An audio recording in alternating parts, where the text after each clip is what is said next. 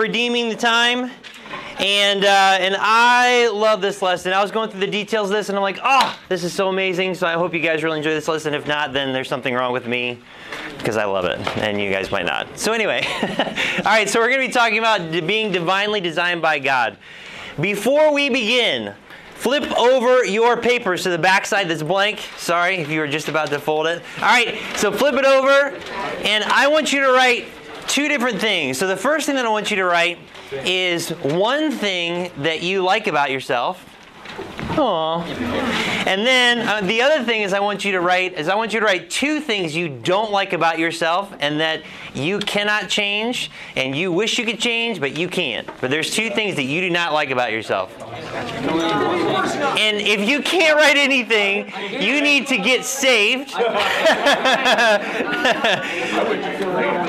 but things about yourself that you may not be able to change that you just don't like that you wish you could change. So go ahead and do that. Write those two things down and then you can flip your paper back over because we're going to talk about that. We'll talk about that in a little bit. I'll give you maybe 20 seconds. You should know these things.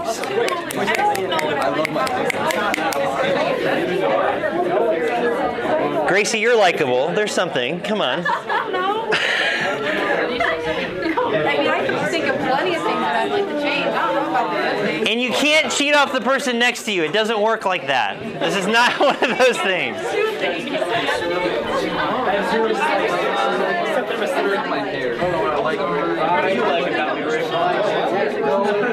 Yeah. Talking like emotionally, like Anything. Anything. Emotionally, physically, anything. All right, 10 more seconds. I can't write that. I wish I. I'll go. No, and you're not sharing them.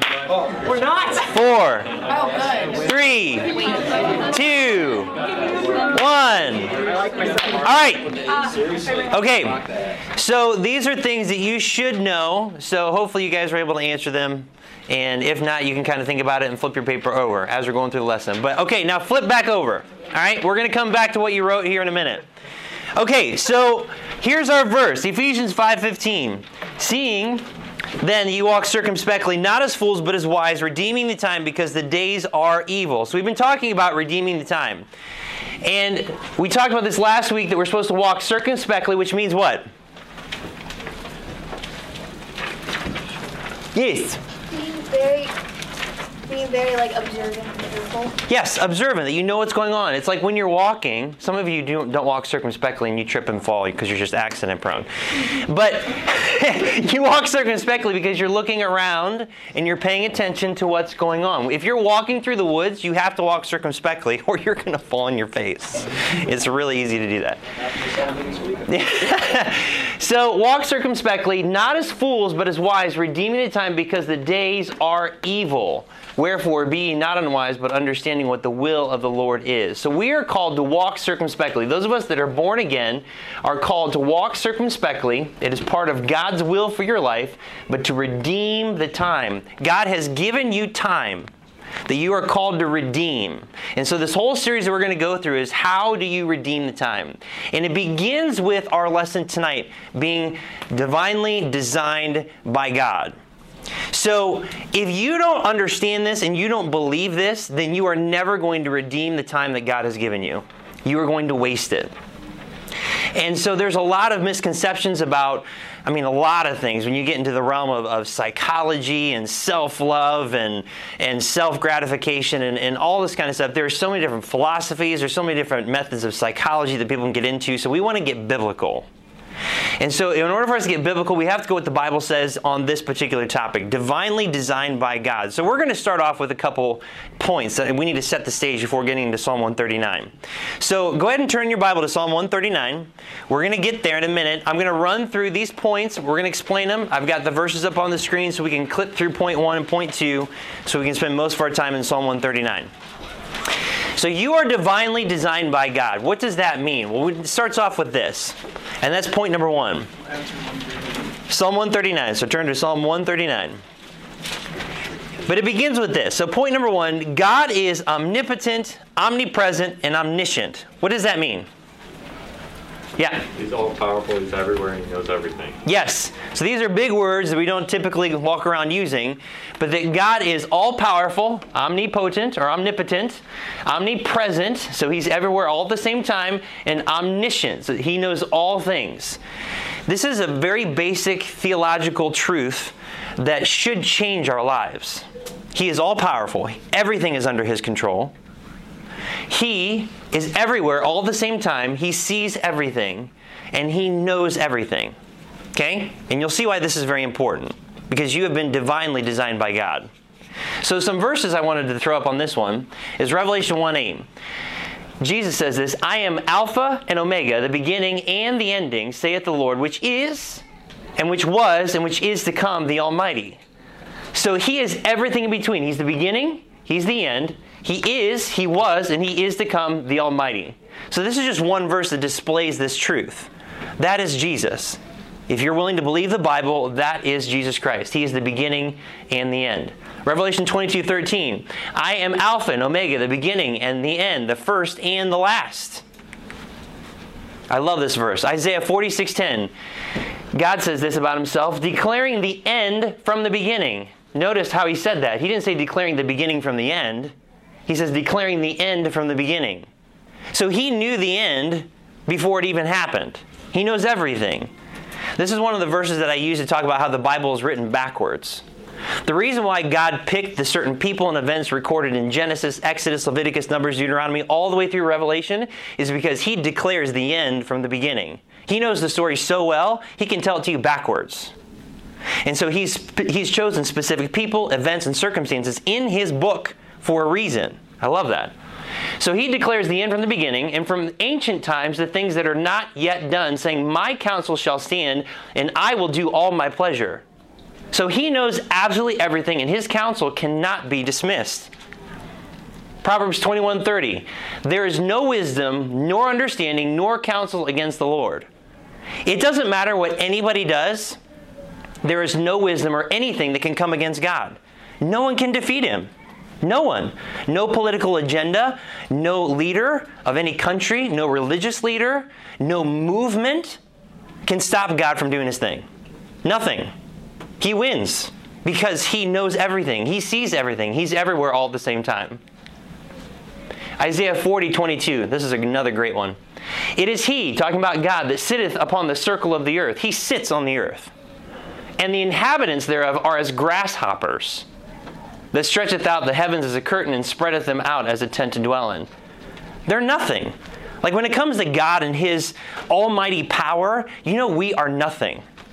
It doesn't matter how magnificent a person is or how big their reign is or their influence or their power or their authority, they are like grasshoppers to God. It's just a drop in the bucket. And then this is another great one Isaiah 57 15. For thus saith the high and lofty one that inhabiteth eternity. God inhabits eternity. So, this whole concept of time, we talked about this last week. Time is something that God has created, and He inhabits it. So, let me explain it to you this way. When it comes to a timeline, and we experience life as it unfolds, right?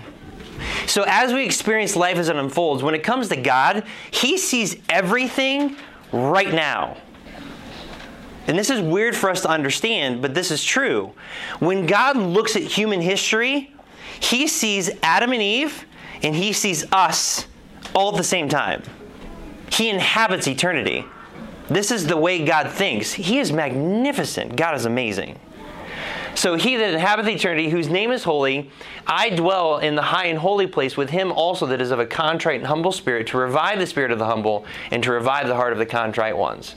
So even though he is high and lofty and he inhabits this thing that we call time, he still wants to dwell with those of us that are willing to humble ourselves and have a contrite heart. That's amazing. I love that about God. So that's God. That's God. He is omniscient, omnipresent, and omnipotent. So, why does that matter? Number two, God is very purposeful. God is purposeful. He can do anything. God can literally do anything. And so everything that He does has a specific purpose. There is nothing that God does that has no purpose. There are many things we do that have no purpose. right? There's a lot of things that we do that we just, whatever. We, we have no purpose in doing it. Like it's a complete waste of time. But God doesn't waste time. He doesn't waste time. He doesn't waste his resources. He is very purposeful. He knows what he's doing. Some great verses on this one. Revelation 4:11 Thou art worthy, O Lord, to receive glory and honor and power, for thou hast created all things, and for thy pleasure they are and were created. Everything that God created from the very beginning, before anything went awry and sent it into the picture, everything that God created was for his honor, for his glory, for his pleasure. See, many of us, when we when we when we start living our life, we have the opposite attitude. Like we think that our time that we have is for our pleasure. What I have found over the years, which I'm not much farther along than you guys, but if you look at my particular timeline, and if you look at the average lifespan, my life is more than half over. Which is weird to think about. But my life is more than half over. Some of you guys are a fourth down that line. Some of you guys are a third down that line if you live according to the biblical average of age. And what I have found that when I start living for me, it's fun for a period of time and it's fulfilling for a period of time, but at the end of it, it doesn't really mean anything. I almost feel worse.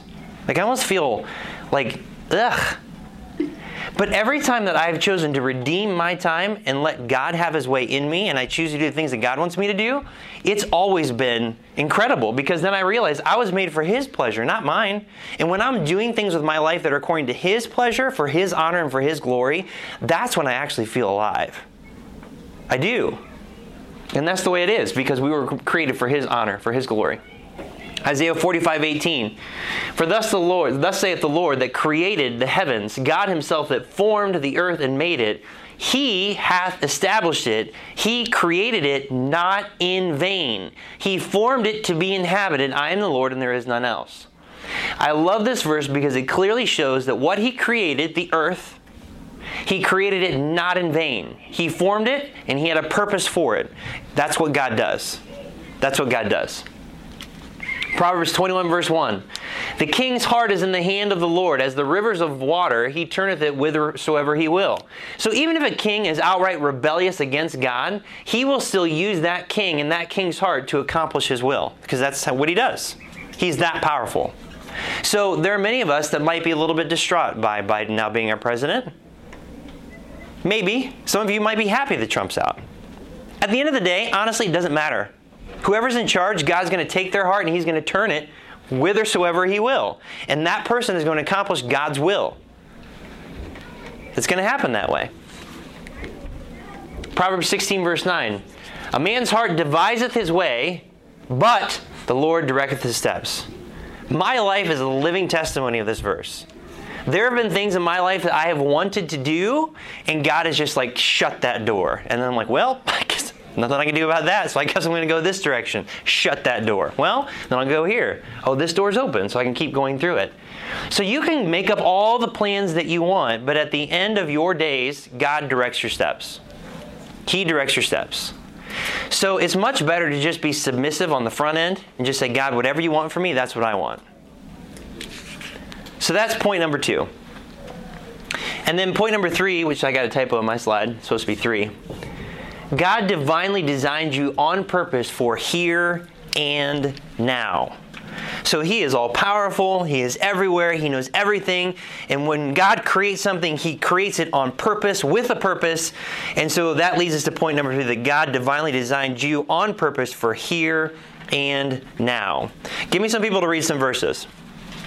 All right, Timmy, you can take the first one. So Psalm 71 6, uh, Jeremiah 1 5.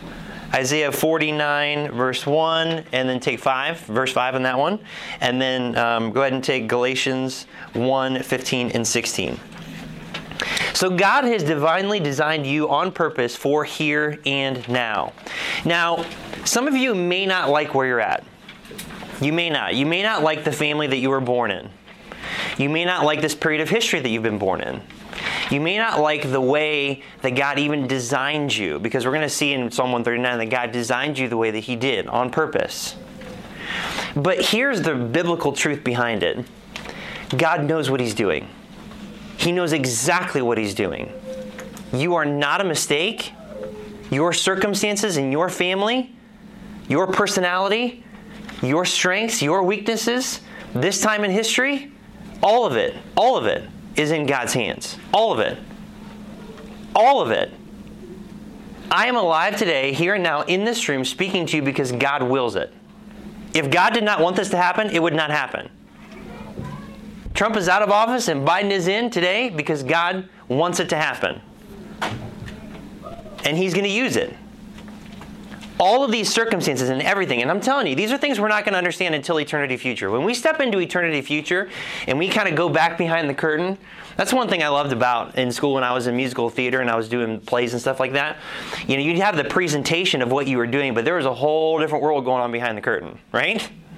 So, some of it really bad. But there's things happening behind the curtain. So, when we step into eternity future and we get behind the curtain, you're going to be able to see how everything was put together.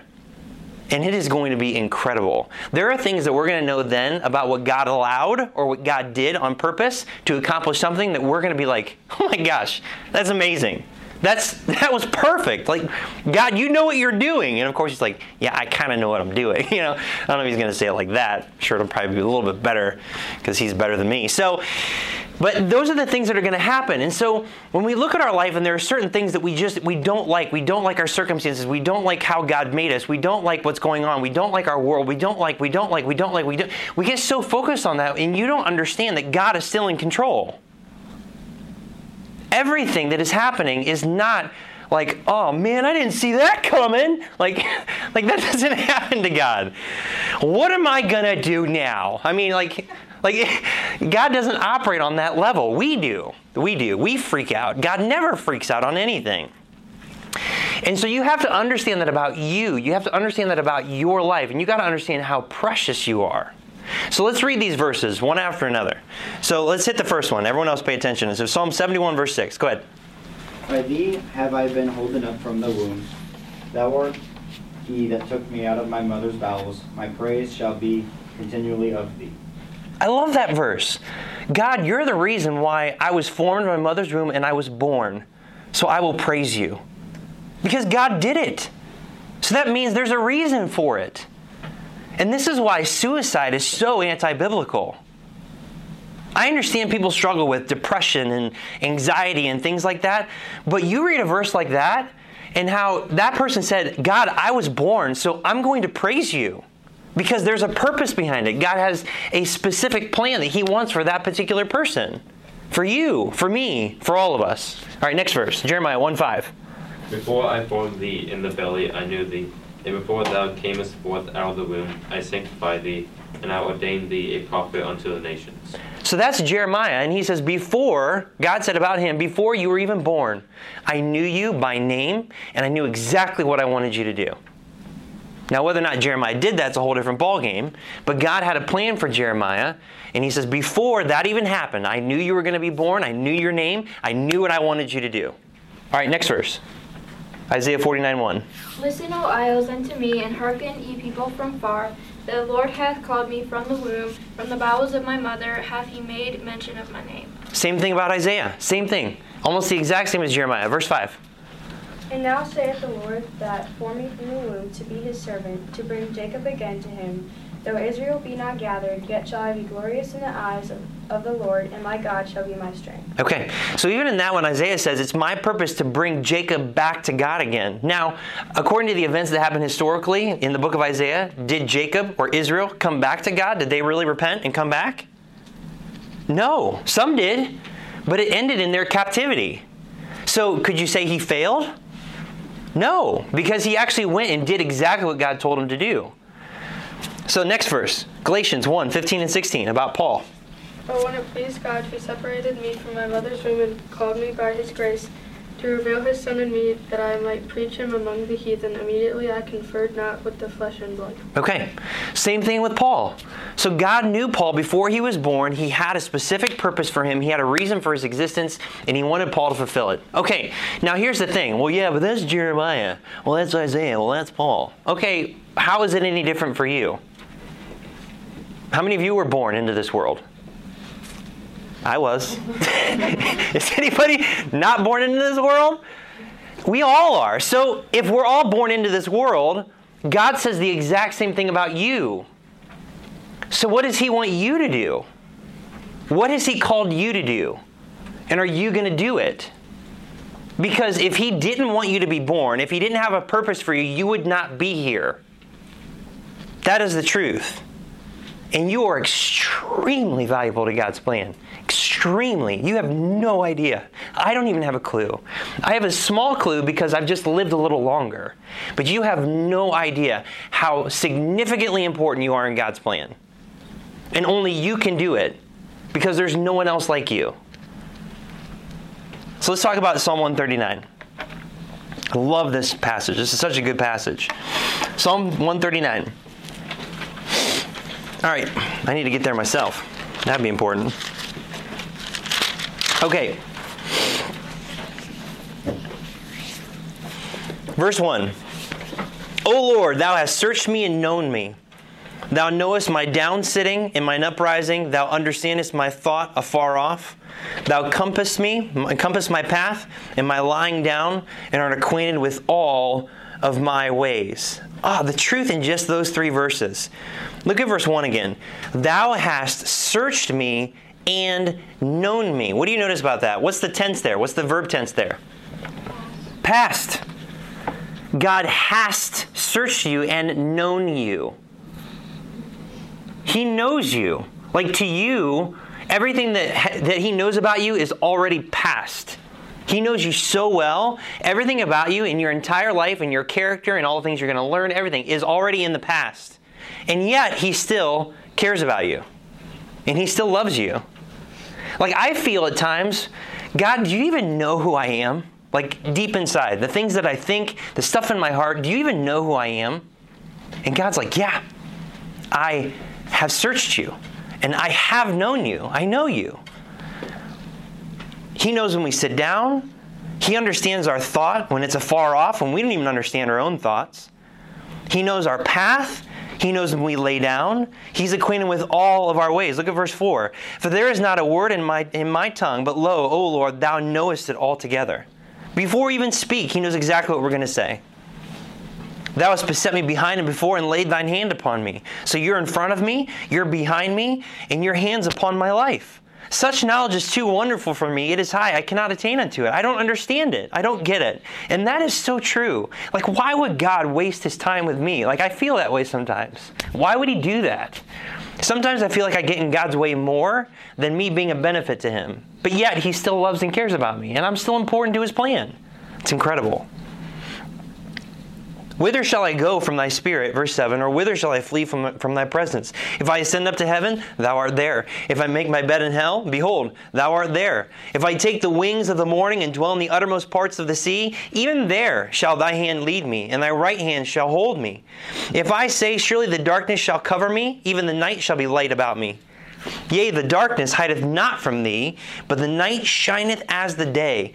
The darkness and the light are both alike to thee. He sees everything. He's everywhere. He knows everything there is to know about us. He knows us, past, present, and future. He knows us, and He still cares about us. Letter B. He meticulously made you. Meticulously made you. Verse 13. For thou hast possessed my reins. Thou hast covered me in my mother's womb. So the first thing it says here is that he has possessed my reins. Now, what are reins? Anyone know that? That's a that's a phrase in your King James Bible that that we don't typically use. But what are reins? Yeah. Like what you use to like control a horse. Okay, yeah. So it controls the direction of the horse. Now, your reins, the reins of your heart, it's how it's used in your Bible, the reins of your heart. Your heart is the seat of your emotions and your passions. It, it's what makes you you. It's what makes you unique and individual from anybody else. God has possessed that. Like, He knows that intimately. The way that you are designed, your makeup, everything about your personality, your passions, your desires, your gifts, your abilities, everything, even the things you're not good at. God designed you that way. Like He wanted you to be that way. He has possessed it from the very beginning. And then it says in verse 13, Thou hast covered me in my mother's womb. He protected you, He kept you safe. He allowed the whole gestation process to occur so that way you could be born and you could actually be alive today. He protected you and he kept you. I mean, there are times where I remember, gosh, man, it was it was um, uh, it was when you fell, when Megan fell. She was pregnant with Lucas. Oh, okay. So it was in the middle of the night, and uh, and she had got up to use the bathroom, and we were living at our old house up in Akron, and these steps were steep. Like I remember as a kid, I was afraid of these steps, and so um, It was his grandpa's house. yeah. You didn't. You didn't say that. Yeah, yeah, okay. Yeah, it was my grandpa's house. And uh, did we take the carpet off at that point in time, or is it still on? No, the carpet's what made me slip. Okay, and then after that, we took the carpet off. Uh-huh. Yeah. So she was walking down the stairs and she slipped on the carpet, it's pretty much the whole way down, and completely broke her tailbone. And I had never heard her call my name like that in my life. And I woke up out of a dead sleep, which I don't. I don't wake up out of, out of dead sleeps. Like if you know me, I sleep. I sleep hard. Like there was a car crash outside my house that woke up pretty much everyone except for me. Like that just it just doesn't happen. But in that situation, you know, she needed me. I recognized there was something different in her voice, and I got up and I ran downstairs. And we went to the ER just to make sure that the baby was fine. And here he was completely fine. Now she wasn't. She was in a whole lot of pain, breaking her tailbone, and it still caused you issues to this day. But even in those scary moments, like God protected. Lucas protected and kept him safe. She fell down like he was like 13. He was probably 13 because that's unlucky. 13 steps. I'll just say it was.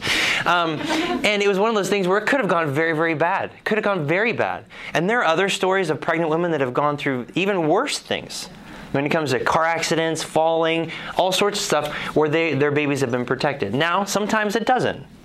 And those things happen from time to time, but it says right there, God protected me. I'm alive today because God protected me. He wanted me to be here. I can't give an answer as to why He doesn't want other people to be here at this point in time. That's a question I have for Him. Why would He allow some of these things to unfold? You know, even when it comes to the issue of abortion, why would God allow something horrendous as the murder of babies to exist? I have a hard time with that. But at the same time, I know what the Bible says that as soon as that baby has been killed, it's immediately in the presence of God. And now he's with that child. And you think God's ticked? You bet he is. That baby was in that womb and he had a purpose and a plan, and then we stepped in and murdered it. You think God's upset about that? Absolutely. So there's a whole host of questions that can come with that. But here he says, I have covered thee in your mother's womb. I protected you. So the reason why you're born into this world is because I kept you safe. I made sure that you came into this world and you have a plan and you have a purpose. So he covered you in the womb. Verse 14 I will praise thee, for I am fearfully and wonderfully made. Marvelous are thy works, and that my soul knoweth right well. He made you with fear and wonder. That's like God was not afraid of you. Like, that's not what we're talking about. We're talking about that He made you, when He was making you, He stands in awe and wonder and reverence at you. At you. Like when God looks at you, when you are being knit together in your mother's womb, He looks at you and He is amazed at you. At you. Like that is what the Bible says, that He stands in awe of you. Because there's no one else that's like you. I get glimpses of this with my own kids at times, and it's really cool being a parent. It really is. But there are things that unfold with my kids where you just stand back and you're just like, that's, that's, that's awesome. Sometimes it's the things that they say. Sometimes it's the way they look at you. Sometimes it's the way they hug you, the way they cuddle you. Sometimes it's when they get hurt and they come to you. There are certain things as a parent that you're like, that's like a little bit about how God feels. I remember when Lily was born, I was freaked out of my mind being a dad. And I remember, I've always wanted to be a dad, ever since I've been little. I've always wanted to be a dad. And I remember when I held Lily in my arms the first time, I was so scared. I thought I was going to break her, which I think is pretty common among new dads. And I was even dressing her for the first time. Megan's like, You're not going to break her. I'm like, I feel like I am. But I remember holding her and looking at her and thinking, this is incredible. Like, God took me and He took my wife and He made this. Like, this is unbelievable. And then as she's been growing and she grows up and now she's going to be 11 on Saturday, and I'm like, what in the world? This is insane. And I start to see her personality and who God has made her and the things she's good at and the things she's not good at. I mean, all those things are stunning to me as a father. And that's just a small sliver of God, how, God feels about you and how special you are. You're not an accident at all. When He was putting you together, He knew your end He knew what was going to happen. And he, when he put you together, he stands in fear, in wonder, and admiration at you. It's incredible. I love that. And here's the side of that that you need to understand. You need to understand how precious you are in God's eyes. And so this gives you reason to be content with how God made you. Because if God looks at you that way and you don't look at yourself that way, then there's something wrong from your perspective. Verse 15 My substance was not hid from thee when I was made in secret and curiously wrought in the lowest parts of the earth. So the process that God wrought you together, it is very secretive and mysterious. Now doctors can tell you all about it and they can detail it out and they can give you diagrams and they can give you all sorts of stuff. We're actually going to check out a video here in a little bit. Um, it's really unique. But how does that happen? Like they can't they can't tell you exactly how it happens. I mean, they can tell you how, but they can't tell you how. It's incredible. And the fact that I mean, I remember going through when we took birthing classes, which was uh, quite an adventure. But when we took birthing classes, it was one of those things that as we were going through, I was amazed at how God made a woman's body to be able to grow another life, soul, inside of the body and then the process that it went through every single stage and then even when that baby was being born and how God uniquely designed biologically the the woman's body to be able to birth a child. Like this garbage about gender fluidity that's all it is, is this garbage. Because you take a look at actual science and you see that God has, without a doubt, created two completely different genders. And there are things that women can do that men cannot. I mean, you look at that whole process and it is stunning. It is amazing. Absolutely amazing. And so, this whole fascinating thing, I mean, it's really interesting how God just is involved in all those details. And at the same time, we are made from the elements of the earth. That's what he's talking about here when he says that I was curiously wrought in the lowest parts of the earth. When you go into the scriptures and you study this out, and I gave you a whole bunch of scripture references there from 1 Corinthians 15, Genesis 2, Job 4. Uh, let's take a look at one of them. Go to Job chapter 10. This one's actually probably the best. It summarizes it the best. So hold your spot in Psalm 139, and then take a look at Job 10. So just back to the left a little bit. Job chapter 10.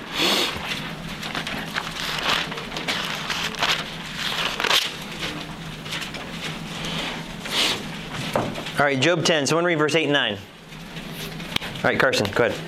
Thine hands have made me and fashioned me together around about, yet thou dost destroy me.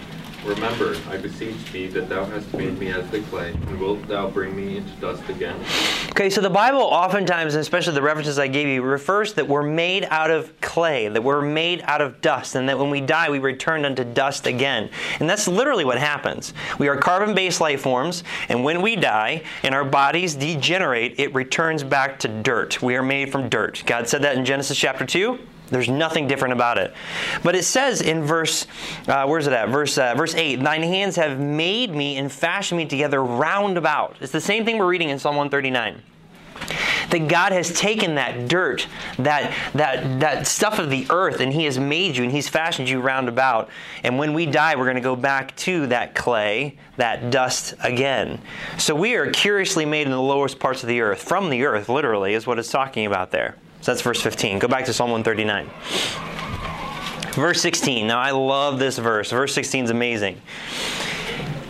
You have been assembled, God assembled you according to his book. So your blank there is DNA. DNA. Verse 16. Thine eyes did see my substance, yet being unperfect, and in thy book all my members were written, which in continuance were fashioned, when as yet there was none of them. Now, the way that's worded is very unique, and I love the way that it's worded here. So, what he's talking about here is the whole concept, the scientific concept of DNA. And so we'll take a look at this in a minute. There's a really good video that shows this. But many of you guys have studied DNA already in, in, in science, right? And Brooke, you probably even teach this, right? Teaching it right now. That's incredible. That's cool. So whenever you examine DNA, how do they break apart DNA? How do they start labeling stuff? Like when you look at a strand of DNA, Oh no, I forget. There's like protein, guanine, Clearly. cytosine, and the, English. I don't remember the. yeah, we don't need to know the full words, but Deoxyribonucleic acid. Get, The letters, right? Get Brooke. Yeah. It's a bunch of right, what's letters. it? Yeah, four letters. Thank you, Brooke, the science teacher. Yes, there's basically four letters. So if you take your entire DNA, you can label every aspect of that DNA according to four letters. And what's interesting about that is that it is your DNA that is responsible for making all of your members. That's exactly what it says here, where it says, "My substance, your DNA, yet being unperfect, and in thy book." What's in a book? Words. Words made up of Letters. letters. All my members were written, which in continuance were fashioned. So when you study the process of DNA and how a human is formed, there are certain aspects of the DNA that when it's read, it literally contains instructions to create your bones. Like exactly the way that your DNA says. It, cre- it has instructions about your eye color, about the shape of your nose, when it comes to how tall you're going to be, even to, in some extent how long you're going to live potentially. Your different organs, you didn't you, you start looking at all that, it's because of your DNA and it's made up of these letters. And so when he's talking about here, your substance being unperfect, and in thy book all my members were written, which in continuance were fashioned, when as yet there was none of them, and then that's how you became to be. Because at one point there was nothing. There was just your mom, your dad, and then all of a sudden, which you've seen this, and we'll, we'll see a video about it, it's really cool. They have taken it under a microscope that when you have an egg and you have a sperm, and that sperm hits that egg and goes inside, the moment that sperm goes inside that egg, there's a flash of light. And John chapter 1 talks about that Jesus Christ, that he lights every man that comes into the world. That's why we believe that life begins at conception. So as soon as that happens, now all of a sudden the multiplication starts to take place of those cells. Well, what tells those cells to multiply? DNA. DNA. It's your DNA. The book of you. This is incredible. So check out this video.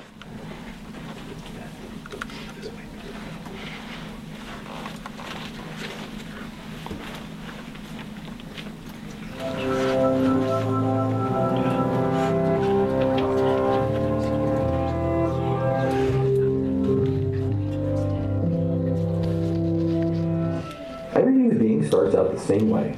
Two cells, one from each parent, found each other and became one. And that one cell reproduced itself, dividing, dividing, dividing, until there were 10 trillion of them. Do you realize there's more cells in one person's body than there are stars in the Milky Way? But those 10 trillion cells aren't just sitting there in a big pile. That would make for a pretty boring human being.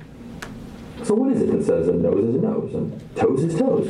What is it that says this is bone and this is brain and this is hard. And there's that little thing in the back of your throat you can never remember the name of. Everything that you are or ever will be made of starts as a tiny book of instructions found in each and every cell. Every time your body wants to make something, it goes back to the instruction book, looks it up, and puts it together. So how does one cell hold all that information? Let's get small. I mean really small. Smaller than the tip of a sewing needle. Then we can take a journey inside a single cell to find out what makes up the book of you, your genome. The first thing we see is that the whole genome, all your DNA, is contained inside its own tiny compartment called the nucleus.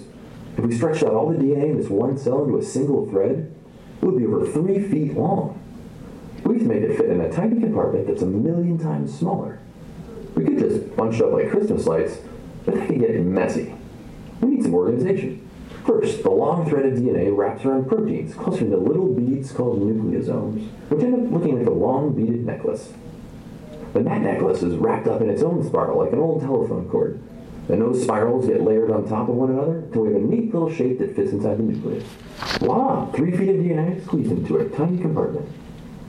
If only we could hire DNA to pack our suitcases. Each tiny mass of DNA is called a chromosome. The book of you would have 46 chapters, one for each chromosome. 23 chapters of your book came from your mom, 23 chapters came from your dad. Two of those chapters, called X and Y, determine if you're male, XY, or female, XX. Put them together and we get two almost identical but slightly different sets of 23 chapters. The tiny variations are what makes each person different. It's estimated that all the chapters together hold about 20,000 individual instructions called genes. Written out, all those 20,000 instructions are 30 million letters long. If someone were writing one letter per second, it would take them almost an entire year to write it once. It turns out that our genome book is much, much longer than just those 30 million letters. Almost 100 times longer. What are those extra pages for? Well, each set of instructions has a few pages of nonsense inserted that have to be taken out before we end up with something useful. The parts we throw out we call introns. The instructions we keep we call exons. We also have hundreds of pages in between each gene. Some of these excess pages were inserted by nasty little infections in our ancestors, but some of them are actually helpful. They protect the ends of each chapter from being damaged, or some help our cells find a particular thing they're looking for, or give the cell a signal to stop making something. All in all, for every page of instructions, there's almost 100 pages of filler. In the end, each of our book's 46 chapters is between 48 and 250 million letters long. That's 3.2 billion letters total. To type all that copy, you'd be at it for over 100 years, and the book would be over 600,000 pages long. Every type of cell carries the same book, but each has a set of bookmarks that tell it exactly which pages it needs to look up. So a bone cell reads only the set of instructions it needs to become bone. And your brain cells? They read the set that tell them how to become brain. If some cells suddenly decide to start reading other instructions, they can actually change from one type to another. So every little cell in your body is holding on to an amazing book full of the instructions for life. Your nose reads nose pages, your toes read toes pages. And that little thing in the back of your throat, it's got its own pages too. They're under uvula.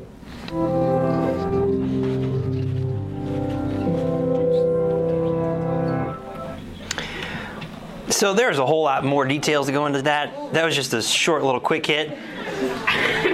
But that is absolutely stunning to me. Like, that is absolutely stunning to me.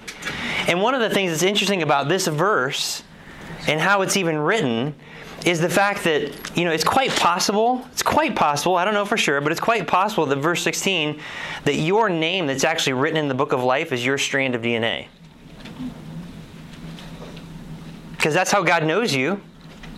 Because what about the children that are unborn or that have been aborted or maybe miscarried? They don't actually have names legally. In my mind, I always thought, yeah, when it comes to them, their name's written in the book of life and God knew what they were going to be called. But actually, this is our name. Like, this is our name. Whatever this is, verse 16, this is our name. And so every human life that has ever been born is recorded according to God. In His book, it says, In thy book were all my members written. All my members were written, which in continuance were fashioned when as yet there was none of them. So it's quite possible that that is the name that's written in the book of life. So it's interesting. This is a side note. It is incredible. And see, God's thoughts, His thoughts are precious of you and for those that are, then they are forever recorded. Take a look at verse 17. How precious also are thy thoughts unto me, O God. How great is the sum of them. If I should count them, they are more in number than the sand. When I awake, I am still with thee. So when you start really diving into these details, you start to understand how amazing it is that you are alive and how that God created you on purpose and how special you really are. So I hope you really believe that. Because if you do, then your reaction is verse 17 and 18. You understand that God's thoughts about you are precious and you should want to know what God thinks about you. So, because of all that, because of all that, there's two things, and this is the last part of Psalm 139. Because of all that, I should be madly in love with Jesus Christ. Because he's the one that made me. According to John chapter 1 and Hebrews chapter 1, he created everything. He is the creator. So Jesus Christ made you and he died for you. He knew how precious you are. He knew how special you are. He knew how unique you are. He knew the impact that you can make for all eternity. And that is why, one of the many reasons why he died for you, personally. Because he knows you that intimately. So when you read that, you start to see verse 19, and you can see how madly in love that David is, frankly, with God. Look at verse 19. Surely thou wilt slay the wicked, O God. Depart from me, ye, depart from me, therefore, ye bloody men, for they speak against thee wickedly, and thine enemies take thy name in vain. Do not I hate them, O Lord, that hate thee? And am I not grieved with those that rise up against thee? I hate them with perfect hatred. I count them mine enemies. Now, He's saying this because they're speaking against God, and he knows God and God's heart towards him. And because God loves him, he loves God in return. And anybody else that speaks poorly against God, he hates them and he's ticked off at them. It's because he loves God. It's the same thing with any one of us. I mean, how would you guys like it? Like, think about someone that is like your best friend, or even like a family member that you care about deeply, that if they were gone, your life would be missing something. What if someone spoke poorly about them and just started railing on them? How ticked would you be? I know how mad I would be if someone started railing on my wife. I would be ticked because I love her and I care about her. And I don't want anyone speaking that way about her or even my kids. It's the same thing in our relationship with God. When you really understand the verses prior in Psalm 139, you're going to have the same heart attitude. You're going to be madly in love with Jesus Christ. And then Psalm 139, last two verses, 23 and 24. Search me, O God, and know my heart. Try me and know my thoughts, and see if there be any wicked way in me, and lead me in the way everlasting. So I should desire to be very submissive to His will for my life. I should, because I'm here for a reason, for a purpose. I may not understand it in the moment, but I understand, according to Psalm 139, that I am divinely designed by God. I know I am. You're not here by mistake. Things are nuts in our world today. I have no idea what's going to happen over the course of the next, gosh, days, let alone months or years. But I do know that God has put me here. He's put you here right now. And we're around people every single day that we can impact. It made me think about this picture. So it's just a normal water ripple. But I was just thinking about this because it's a lot like this. Like, whatever we let in is going to eventually ripple out into our life. And this is why we need the Bible because as I read the Bible and I get into some of these details, it gets me excited about my life. It gets me excited about what God wants to do and what He wants to accomplish. And then that affects everything else that I'm doing because now that I've read this, I've studied it, and if I believe this with all my heart, then I'm going to start to see people around me completely different. Because literally everyone has value. And there's not a single person out there that God didn't die for. So I should treat him not only with respect, but I should also share the truth with them if I have the opportunity. And I should be faithful to God because he loved them enough. God loved me enough to die for me. And he loved them enough to die for them even while they were still his enemies. So this should start to change how we minister to each other, even how we are among each other. It should change everything. So the next time you start feeling kind of junky, flip your paper over. About those things you wrote down, those things you're like, ah. Oh. Just remember, remember, it's not an accident. Do you realize that some of your weaknesses, God wanted you to have them? And do you know why God wants you to have some weaknesses? Anybody want to give it a shot? So he can take you down if you mess up. yeah, no.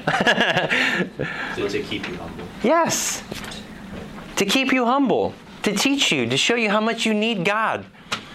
Some of your greatest assets that you have are your weaknesses and your failures. You just don't know it yet. You need to think about that one. Some of the greatest assets you have are those things that you want to desperately get rid of. The greatest mistakes I've made in my life have turned out to be some of the greatest blessings in my life. So you need to think about this stuff. This could change your life. This could change your life. Let's pray. God, help us to take these things and, like I said before, like I prayed before, that we would run with it we would believe your word, that it would impact our ministry, that it would change us, and that we would um, strive to please you and to uh, bring you honor and glory. Um, and really, it starts off by understanding and believing that we have been divinely designed by you, that we are not a mistake, uh, that we are here for a reason, on purpose, at this time in history. And I pray that we would uh, really follow you wherever you lead us, just because of that. So help us, God. We need you. We pray these things in Jesus' name. Amen.